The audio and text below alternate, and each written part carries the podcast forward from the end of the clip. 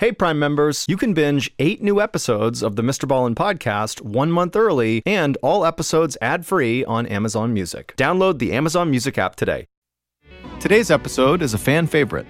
It's called These People Actually Exist. And it's actually one of our very first episodes from back when we started this podcast. The audio from the story has been remastered. There is a very particular type of criminal that's often portrayed in horror movies, but who rarely exists in real life. However, as rare as these people are, they do actually exist, and when they decide to wreak havoc, there's often very little anyone can do to stop them. But before we get into today's story, if you're a fan of the strange, dark, and mysterious delivered in story format, then you've come to the right podcast because that's all we do and we upload twice a week, once on Monday and once on Thursday. So, if that's of interest to you, please ask if you can borrow the Amazon Music Follow Button's phone just to make a quick call, but instead just log onto their Facebook and change their relationship status from married to it's complicated. Okay, let's get into today's story.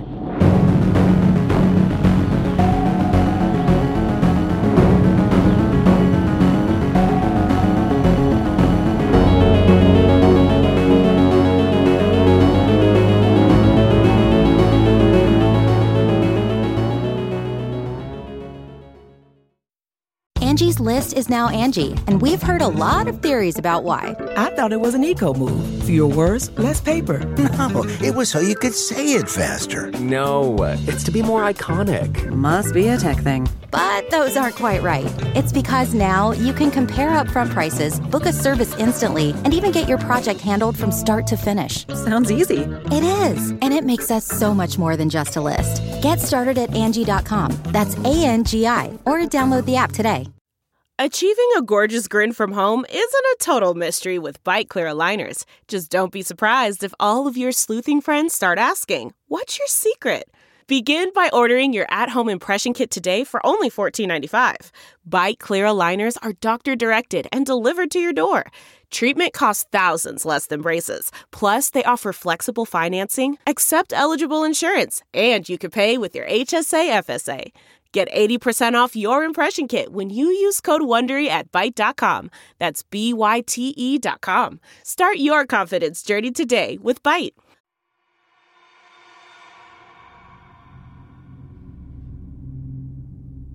At around 9:30 p.m. on Christmas Eve 1992, 18-year-old Danita Gullette finished up her shift at Rally's, a fast food hamburger restaurant in her hometown of Dayton, Ohio.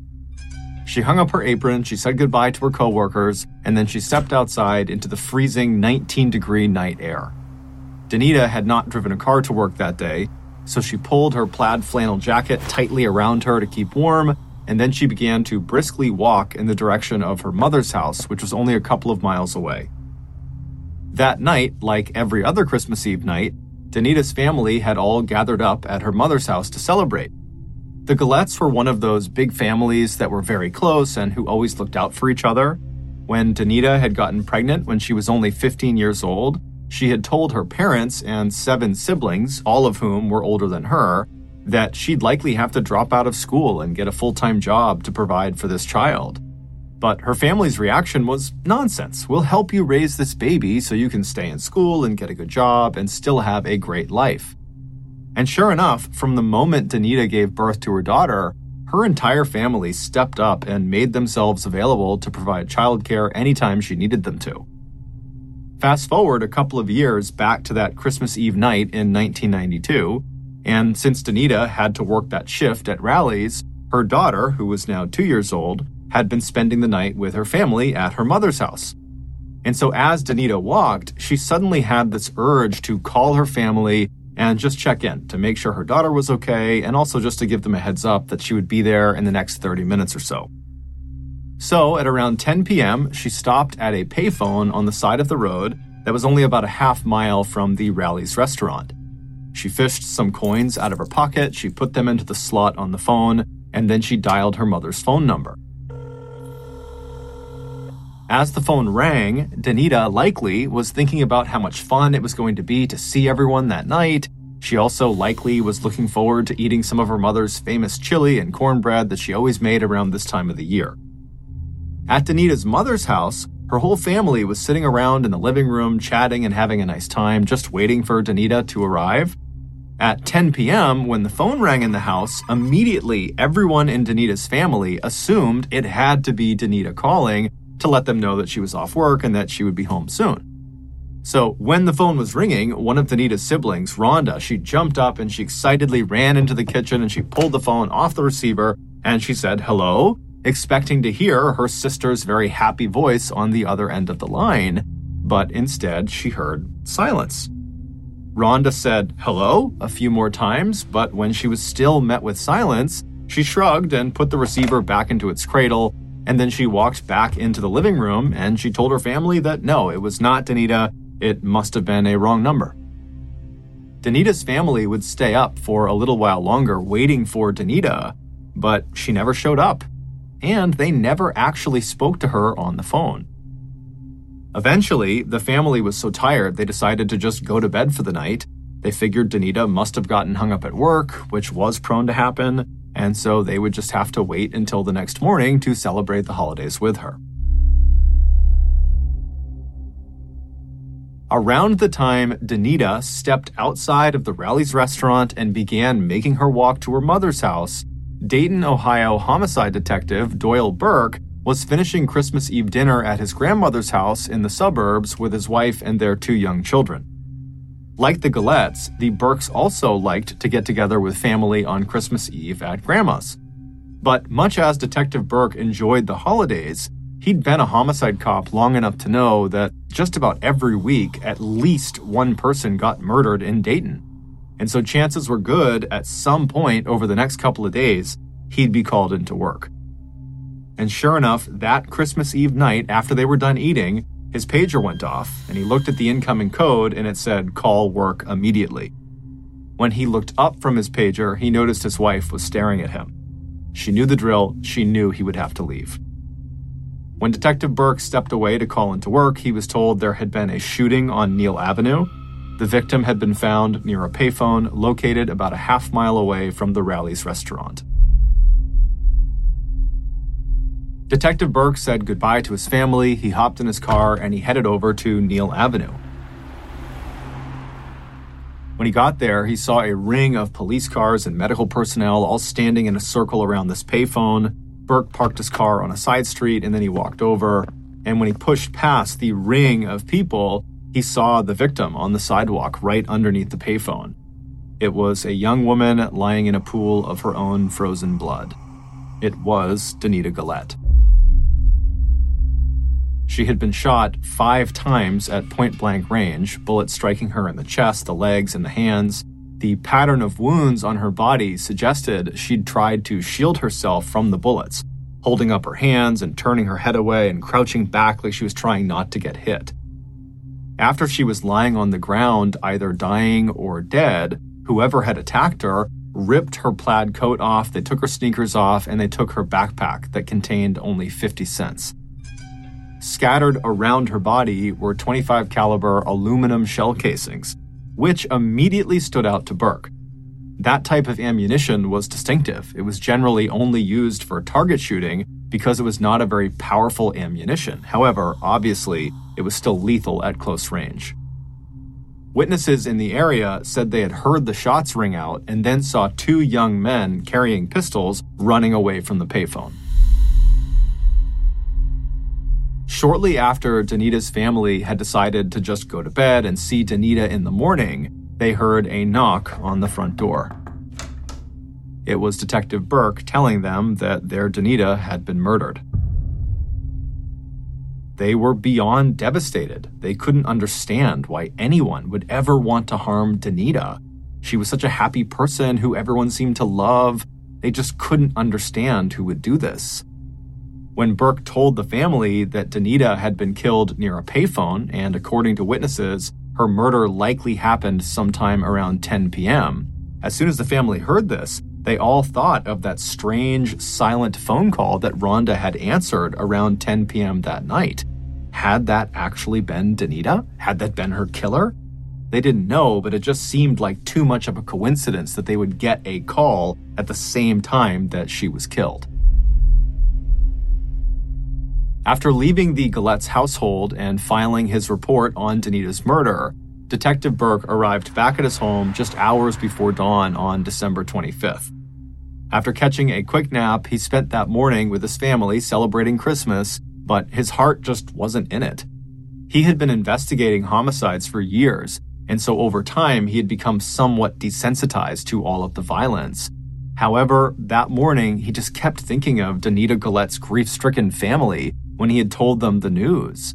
He also kept thinking about Danita herself, how scared she must have been when she was crouched down trying to shield herself from her attacker.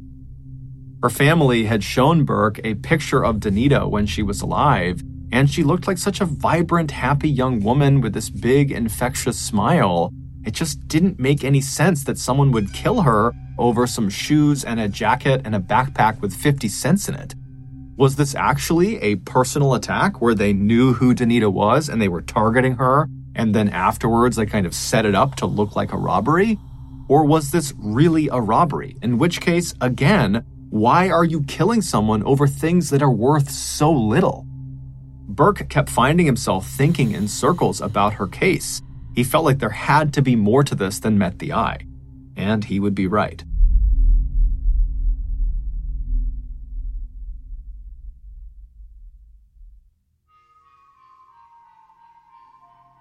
That night, just before 9 p.m. on Christmas Day, Burke's pager went off again. There had been another murder. This one had taken place in the northern part of Dayton, roughly two and a half miles from where Danita had been found. The victim was 19 year old Richmond Maddox. He was found slumped in the driver's seat of a blue Chevy Caprice that had crashed into a tree on the side of the road. But the crash hadn't killed him. What had killed him was a gunshot wound to the right side of his head, fired from point blank range. And they searched the car. There was no weapon inside of the car, so this was not a suicide. And they checked the exterior of the car, and there was no entry point into the car from a bullet, which means the gun that shot him had been fired from inside the car. Likely, whoever was sitting in the passenger seat or in the back seat had shot this guy in the head. And considering the car had crashed into a tree, indicates that whoever did this, whoever pulled the trigger, had done it while Richmond was actively driving the car. And so, in Burke's mind, this indicated that the person who did this had been forced to do this because it's extremely dangerous to shoot the driver of the vehicle when the car is still moving because you're going to crash. And so, this person who shot Richmond must have been desperate. Maybe they had been kidnapped by Richmond and they were forced to do this. Burke didn't know, but that seemed like the most logical theory. When police spoke to witnesses in the area, they told the police that they heard the crash and then they looked outside and they saw what looked like a short young woman, probably a teenager, get up from the ground near the car and then start running away with a limp. Even though no shell casings were found in or around Richmond's car, that could, in theory, link his murder to Danita's murder, Burke still had a hunch that these two murders had to be connected. They had occurred less than 24 hours apart, so back to back, and the bodies were found less than a couple miles apart. And in Burke's experience working in homicide, coincidences rarely occurred. Things happen for a reason. And in Burke's mind, he's thinking, these murders are connected. I just got to figure out what the connection is. But Detective Burke's investigation into Richmond Maddox's death only seemed to further complicate things. Richmond's family, who were stunned at the news of his murder, had no idea who would want to kill him, or who the girl fleeing the scene could possibly be. The only girl in Richmond's life that the family could think of that might have been in the car with him was his ex girlfriend, 16 year old Laura Taylor, who they described as being very sweet and polite. But when Burke went to Laura Taylor's house on the morning of December 26th to interview Laura, he was in for a shock. Laura had apparently not been home in several days, and her parents were very worried. Hearing that their daughter's ex boyfriend had been killed, they feared the worst that something terrible had also happened to Laura. But before Detective Burke could even begin to process this new information, that now, in addition to two strange murders, he also now had a missing juvenile who very well could be the key to solving what was happening. Unbelievably, while he's thinking about all these different things, Burke felt his pager vibrate again. There had been another shooting. This time inside of a mini market convenience store that was only three and a half miles south of where Richmond Maddox had been found. This time there were two victims. Both were still alive, but they were in critical condition. 38 year old Sarah Abraham was a classic American success story. After immigrating to the United States from war torn Ethiopia, she and her family worked hard and established businesses in the Dayton area that included a restaurant and a few convenience stores. The convenience store where this shooting took place was the location where Sarah spent the majority of her time. On the day after Christmas, while Detective Burke was speaking to Laura Taylor's family, Sarah Abraham said goodbye to her three young children and then headed out the door to go open the convenience store for the day. Once she arrived and she opened the store and went inside, a 71 year old regular named Jimmy Thompson came in and he stood by the register to chat with her about the holidays. And then at some point, a middle aged man named Jones Pettis came inside as well, and he began browsing down one of the aisles. A few minutes later, a teenage girl came up to the register and tried to buy a pack of gum, but she was five cents short. Jimmy cheerfully reached into his pocket and gave her a nickel. She smiled, took the nickel, put it on the counter, and then she took the gum and walked out of the store.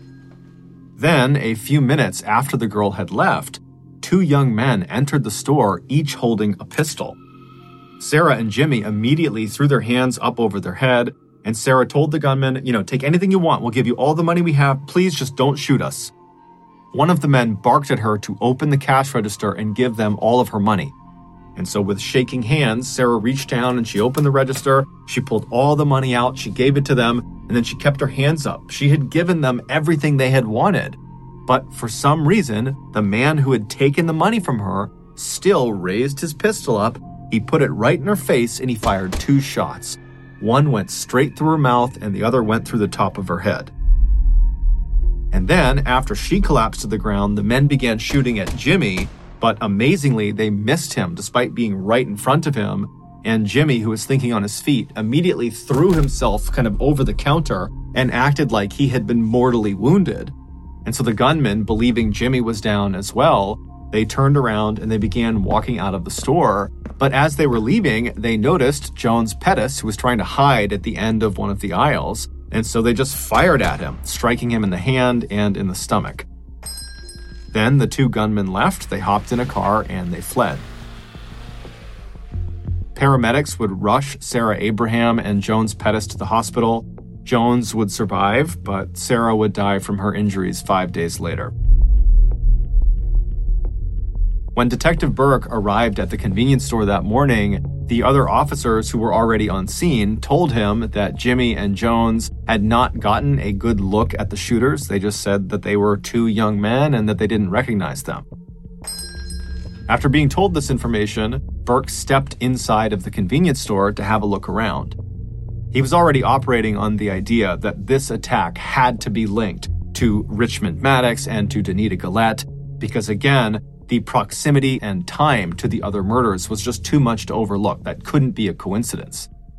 And sure enough, right as Burke stepped into the store, this hunch of his seemed to be confirmed.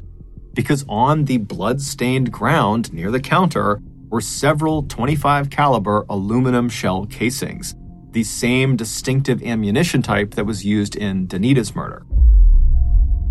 At this point, Burke was fully convinced these murders had to be linked. But the victims didn't make sense. It would turn out none of the victims' families had ever heard of the other victims or their families. None of the victims worked together or went to school together or had any interaction at all. It just seemed like the victims were kind of random. But as Burke and his partners were discussing how these crimes could be linked, Burke got yet another call there had just been an attempted shooting at a Dayton gas station. When Burke arrived, they found this hysterical woman named Kathy Henderson, who earlier had been putting air in the tires of her black 1989 Dodge Shadow. When two young men pull into the parking lot, they hop out of the car and they walk right up to her. They raise their guns at her, and then one of them says, You're gonna die today. and then the two men just started shooting at her. And amazingly, she managed to not get shot and she was able to run to safety, but the two men stole her car. The bullet casings that were found at the scene of this crime were unsurprisingly the same distinctive aluminum variety. Clearly, whoever was behind all of these shootings was not showing any signs of slowing down.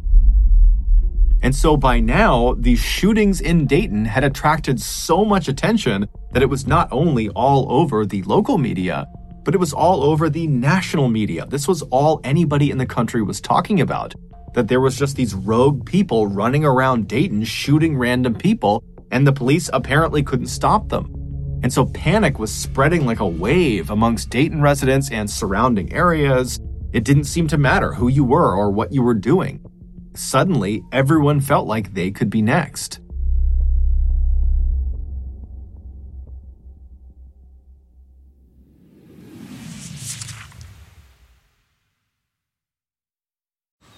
Man, that sunset is gorgeous. Grill, patio, sunset. Hard to get better than that. Unless you're browsing Carvana's inventory while you soak it all in. Oh, burger time. So sit back, get comfortable. Carvana's got thousands of cars under $20,000 just waiting for you. I could stay here forever. Carvana, where car buying meets comfort, meets convenience. Download the app or visit Carvana.com today. That's not just the sound of that first sip of Morning Joe. It's the sound of someone shopping for a car on Carvana from the comfort of home. That's a good blend. It's time to take it easy, like answering some easy questions to get pre qualified for a car in minutes. Talk about starting the morning right. Just like customizing your terms so your car fits your budget. Mm-mm-mm. Visit Carvana.com or download the app to experience car shopping the way it should be convenient, comfortable.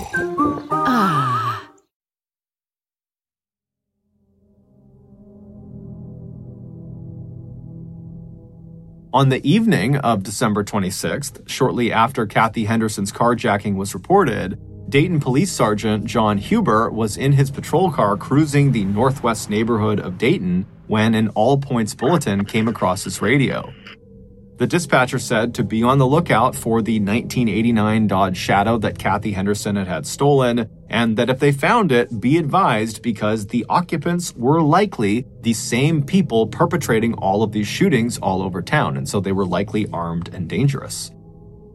Huber had developed a knack for finding stolen cars in Dayton. He knew where all the little cutouts were and back alleys were where people like to stash their stolen cars and so he decided he would just go looking for the Dodge Shadow. And after only being on the hunt for about 20 minutes, he looked down a dark, quiet street just a mile away from where Danita had been killed, and he saw a black Dodge Shadow parked on the side of the road. When he drove up behind it, he saw it was empty, so he called the police station and asked them to run the license plates. And when they called him back, they told him that the plates did not belong to a black Dodge Shadow. They belonged to a blue Pontiac Grand Am, and that the Grand Am was registered to a 34 year old man named Joseph Wilkerson. Sergeant Huber was confused and thought maybe he had given them the wrong plates, but then he noticed parked a little ways down the road ahead of the Dodge Shadow was a blue Pontiac Grand Am. And so, on a hunch, Huber drove forward and he took down the Grand Am's license plates and he called back into the police station and he asked them to run those. And they would come back and they would say, Well, it turns out the plates on the Grand Am are the plates that should be on Kathy Henderson's Dodge Shadow. Meaning, clearly, in an effort to cover their trail, the suspects had switched the license plates between these two cars. And so naturally, Sergeant Huber picked up his radio and he asked if Joseph Wilkerson had reported his car as stolen. And after a few moments, the radio crackled back from headquarters that no, Joseph Wilkerson had not reported this car stolen. So Huber immediately became very suspicious of this Joseph Wilkerson person and told headquarters they should really send someone over to Joseph's property to talk to him, since most likely he was either one of the shooters or was involved in some way with all of these shootings. Huber said he would stay put on this road and he would stake out these two vehicles and wait to see if anyone came back to claim them. Detective Burke and his team were the ones dispatched to go check out the Wilkerson property. It was a small single floor white house that was located only about two and a half miles from where Danita had been killed. Burke opened the front gate that surrounded the property and he walked along the pathway up onto the front porch and he knocked on the front door, but there was no answer. Burke called out that, you know, hey, it's police, you gotta open up, but there was silence in the house. Burke left the porch and walked around to the back of the house and knocked on the back door, but still no one came to the door. However, as Burke and his team stood around the back of the house, they all started to smell something awful. It was this putrid smell that was definitely coming from inside the house. They didn't know what the smell was, but given the circumstances and frankly the urgency to figure out who is behind all these shootings, they decided this smell constituted potential foul play, and so they kicked in the back door and they made entry into the house. Immediately, the smell picked up tenfold. It smelled absolutely horrible inside this house. And just from a quick glance around the inside, it was very obvious this house had been ransacked. Somebody had robbed this house. All the drawers and cabinets had been opened. There was trash and clothing and random pieces of electronics all over the ground. And so the police, they have their guns out, they're scanning around the room and they're yelling out, Police, if you're here, show yourself, we're coming in. But no one showed themselves. It was all silent in the house.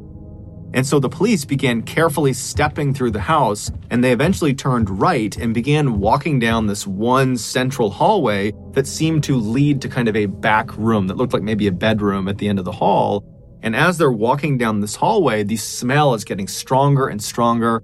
And then finally, they get to the end of this hallway and they look into this room and they can see what is causing the smell. There on the bed in this room was 34 year old Joseph Wilkerson. His wrists and his ankles had been tied to the four posters of the bed with electrical wire, kind of putting him in a spread eagle position on his back. He had no clothes on, but he had a pillow over his chest and his head, and on the outside, on the top of the pillow, were two obvious scorch marks. Someone had clearly pressed a gun into that pillow and then fired two shots through it into Joseph's chest and his head, killing him. And from the look of his body and the smell, Wilkerson had likely been dead for at least several days. Also on the ground was another aluminum shell casing, meaning almost certainly this murder was connected to all the others. But the police still had no clue who their attackers were. Who were these mysterious two young men? Who was this young girl who jumped out of that car? Was that Laura Taylor? Was that the ex girlfriend? Was she kidnapped? They didn't know. None of it made any sense. Who were the victims? They don't know each other. Why are they being chosen? What is the connection? And so, because the police were kind of at a dead end and they really didn't know where to take this case, they set up a tip line that night for people in Dayton and outside of Dayton to call in with any information about any of these shooting victims. And over the first couple of hours that this tip line was established, the callers that were calling in were providing nothing of value. But late that night on the 26th, a call came through from an 18 year old named Nicholas Woodson. And based on the tone of his voice, it was obvious he was genuinely scared for his life. He told police that he thought he was going to be the next Dayton murder victim. When police asked him why, he said, Because I know who the killers are. There's four of them, and I think they're planning to kill me next to keep me from talking to you. While the police spoke with Nicholas, Sergeant Huber was still hiding out in his patrol car, watching the Dodge Shadow and the Pontiac Grand Am from a distance. He was kind of hidden behind some trees. And at some point, he saw movement in an apartment building situated just opposite where these two vehicles were parked.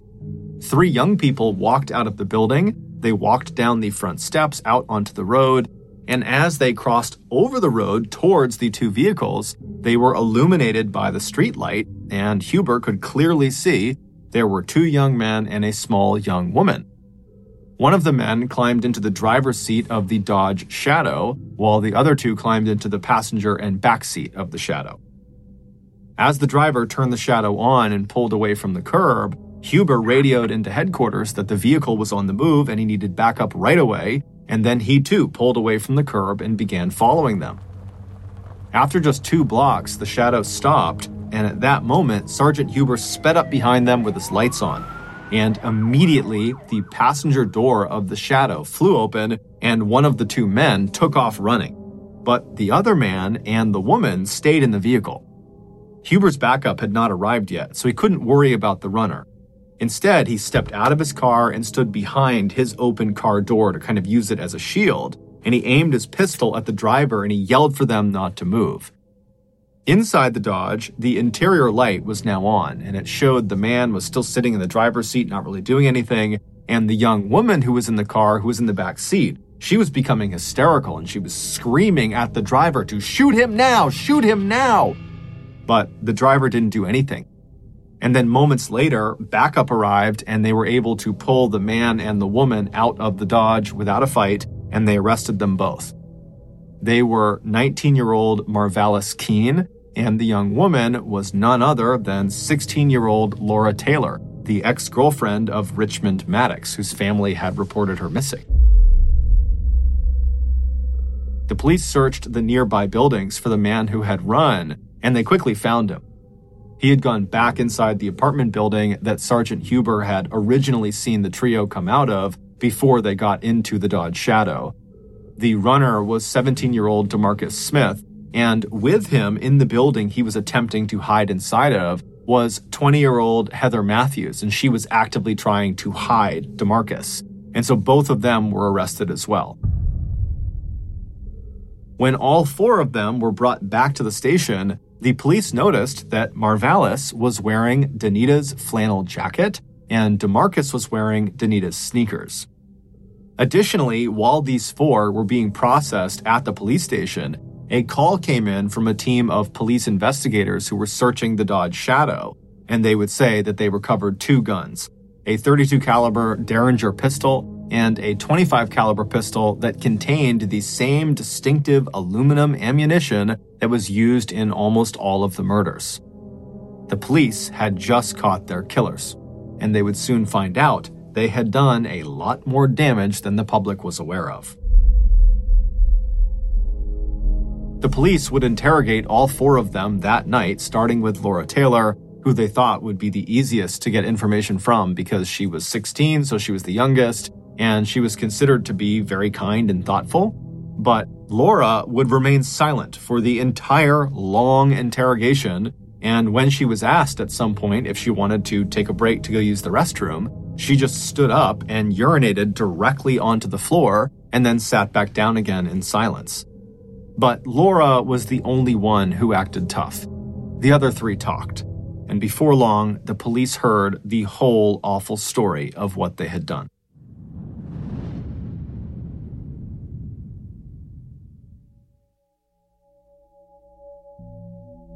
It all started back on the night of December 24th, Christmas Eve. Laura, Heather, and Marvallous were sitting around together talking about how they needed money. And at some point, Laura suggested they rob a guy she knew, Joseph Wilkerson. She said he probably had lots of nice things in his house, and I know he has a car, so we can take all of that. The other two liked the idea, and so Laura called Joseph and asked him if he wanted to be a part of an orgy with them. And Joseph said yes.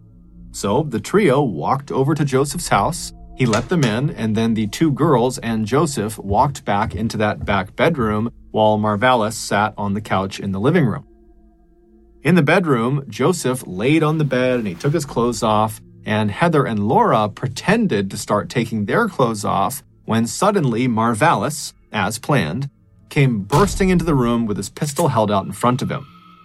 He aimed it at Joseph and told him not to move, and then he ordered Heather and Laura to tie Joseph's hands and ankles to the four posters of the bed. Joseph immediately begins to beg for his life and tells them they can take anything they want in the house. Anything in this house, it's yours, just please don't shoot me. Marvallous instructed the girls to go search his house for valuables. And so while Marvallous is standing there with the gun aimed at Joseph, Joseph, perhaps in an attempt to kind of bargain his way out of this, says to Marvallous, Hey, you know, I have a really amazing gun. a 32 caliber Derringer that I have hidden in the garage. If you want it, I can tell you where it is. And so Marvallous was totally interested and he said, Yeah, tell me where it is. And so Joseph explained where to go in the garage. And so Marvallous left the room. He went into the garage and he would eventually find this little gun, this 32 caliber gun. And then when Marvallous walked back into the bedroom with Joseph, he promptly walked over to Joseph, grabbed a pillow, he put it over Joseph's chest. Joseph is just looking up at him, wondering what he's doing. And then Marvallous took this new gun, this 32 caliber Derringer, and he pushed it into the pillow so it was aiming straight down at Joseph's body. Joseph pleaded with him not to shoot him, but Marvallous pulled the trigger and he fired a shot through the pillow into Joseph's chest.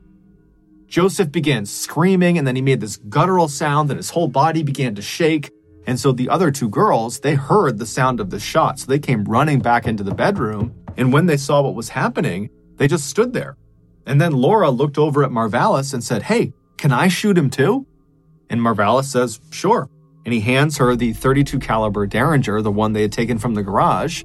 And Laura takes the gun. She walks over to the still shaking Wilkerson. She repositions the pillow on his face. She pushes the Derringer into the pillow, aiming right at Joseph's face, and then she pulls the trigger.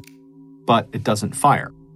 And so frustrated, she turns away from Wilkerson, who's still making all sorts of noise. He's still shaking. And she walks over to Marvallous and says, Let me use your gun. And so Marvallous pulls out a 25 caliber gun. It was his gun. It was the gun that used aluminum shell casing rounds. And he hands it to Laura. And so Laura hands him the Derringer. She takes the 25 caliber and then she walks right next to Joseph again. She grabs the pillow and makes sure it's flush to his face. She puts the 25 caliber gun up against the pillow, aiming it right at Joseph's face, and then she pulls the trigger. This time the gun would fire, and as soon as it did, Joseph's body stopped shaking and he went limp. As the trio stood there staring at Joseph Wilkerson's lifeless body, they all realized something. Killing was actually quite fun. The trio left the bedroom and began eating Wilkerson's food and watching his TV and looking for things to steal, all the while happily talking about how amazing the killing experience had just been. Eventually, though, their killing high had worn off, and they realized that Wilkerson did not have any cash in the house, and really, he didn't have nice stuff in his house, so they couldn't really even sell very much of it for very much money. And so they decided they needed to go rob somebody else to get the money they needed. But first, they recruited another friend of theirs, Demarcus Smith, to come over and join them. When Demarcus arrived, he, along with Laura and Marvallous, left Wilkerson's house, leaving Heather behind to watch over the place. The trio walked away from the house towards town, keeping an eye out for anyone who was out alone and could potentially be an easy target to mug. And eventually, around 10 p.m., they spotted a young woman they didn't know standing near a payphone. It was Danita, and she was fishing coins out of her pocket to put into the phone. By the time Danita had finished dialing the number of her mother's house, she heard the sound of Marvallous and Demarcus come running up behind her. And when she turned around, she saw they had guns pointing at her, so she dropped the phone. Then the two men demanded she give them her shoes, which she instantly did. But then, simply because he thought it would be fun, Marvallous still just started shooting her. So he shot Danita four times, and then Demarcus, who had not been a part of the Wilkerson killing, just immediately joined in and he shot her a fifth time. After she was laying on the ground, dead or dying, the two men yanked her plaid jacket and her backpack off, and then they ran back to Laura on the other side of the road, and the trio retreated back to the Wilkerson house. When Danita's sister, Rhonda, picked up that phone call around 10 p.m. and was met with silence, that really had been her sister, Danita, calling. But Danita had died literally seconds before the line had connected. Even though, once again, their robbery target did not yield them very much in terms of monetary value, the friends felt like this second murder was still a really good thing. It was a turning point for them. They felt invincible. Killing was the best high that any of them had ever experienced.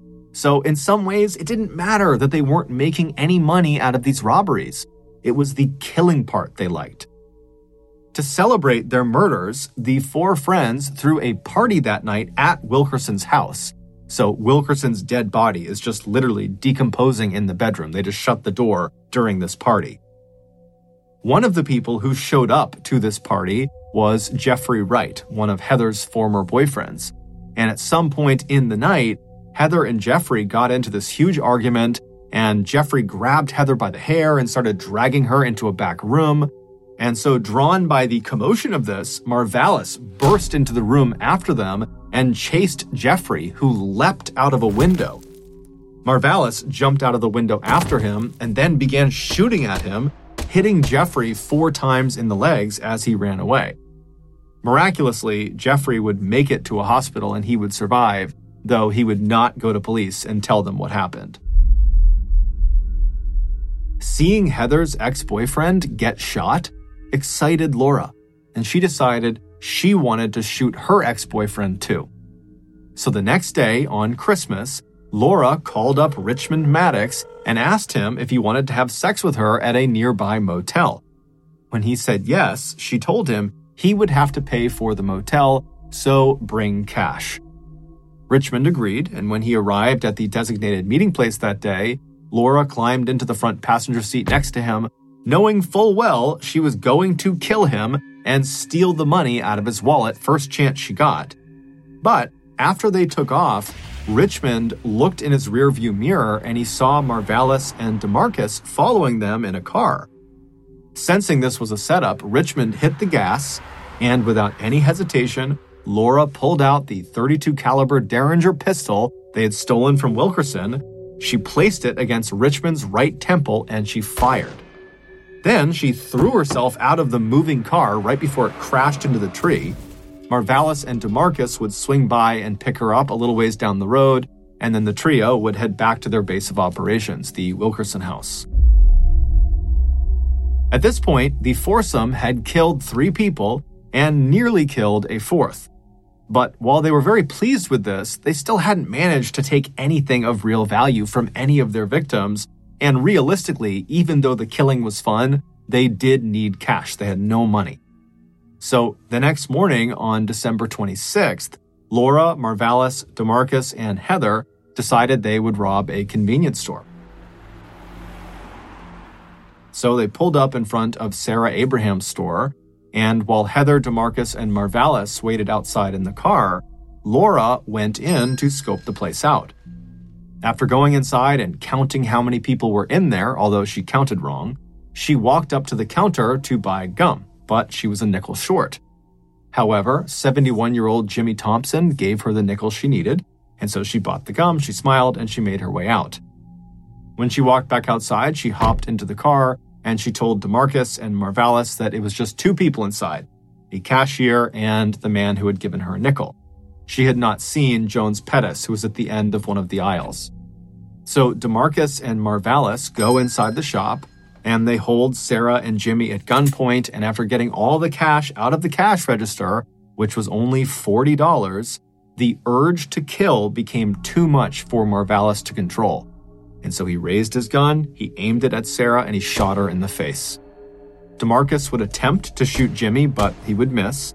And then the pair, on their way out, would notice Jones at the end of the aisle. And even though he posed absolutely no threat to them, they shot at him anyways.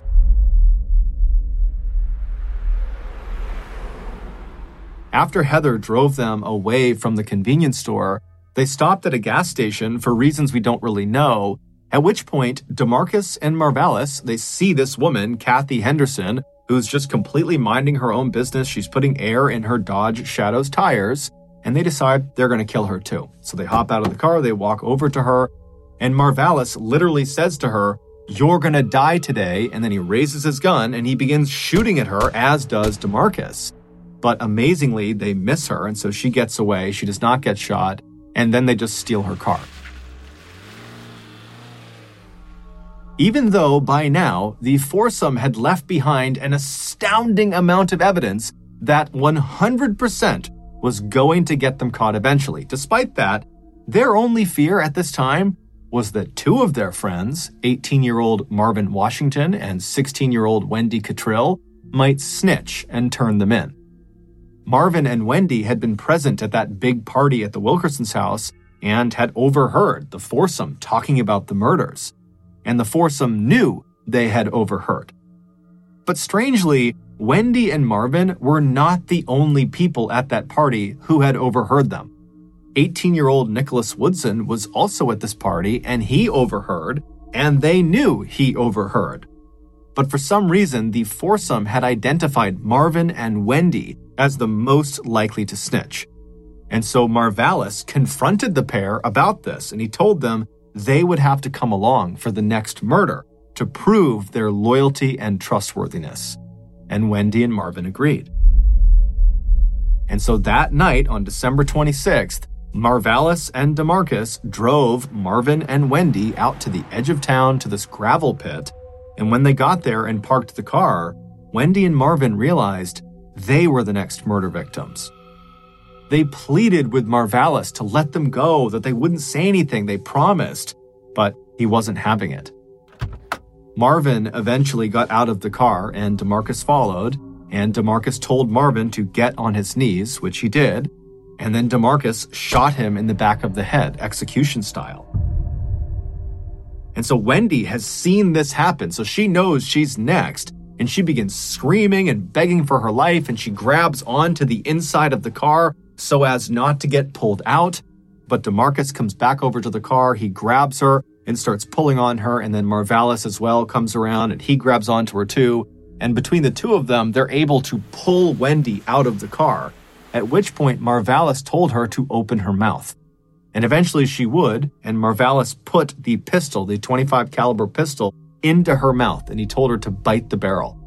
And then when she was biting the barrel, he pulled the trigger.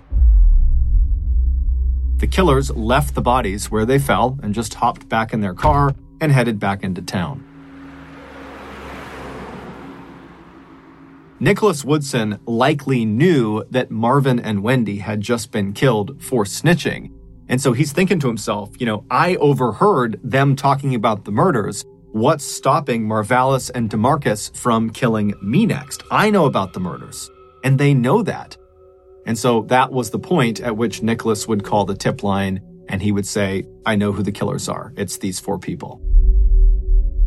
And literally, practically at the exact same time that Nicholas was giving this tip, Sergeant Huber had spotted Marvallous and DeMarcus and Laura getting into the Dodge Shadow, which would lead to their arrest as well as Heather Matthews' arrest. After going to trial a year later, Laura Taylor, Heather Matthews, and DeMarcus Smith would all receive life sentences. As for Marvallous Keene, who was effectively the ringleader of the foursome, he would be sentenced to death. His execution was carried out on July 21, 2009. He died by lethal injection.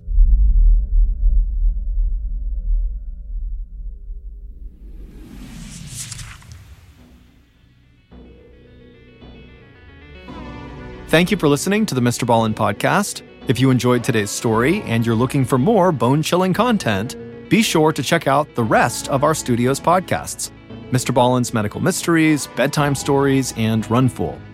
Just search for Ballen Studios wherever you get your podcasts. If you want to watch hundreds more stories just like the one you heard today, head to our YouTube channel, which is just called Mr. Ballin. So that's going to do it. I really appreciate your support. Until next time, see ya.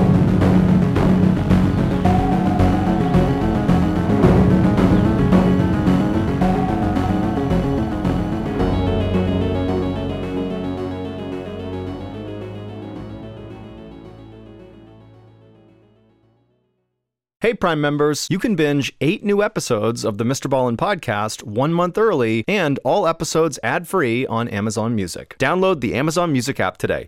And before you go, please tell us about yourself by completing a short survey at wondery.com/survey.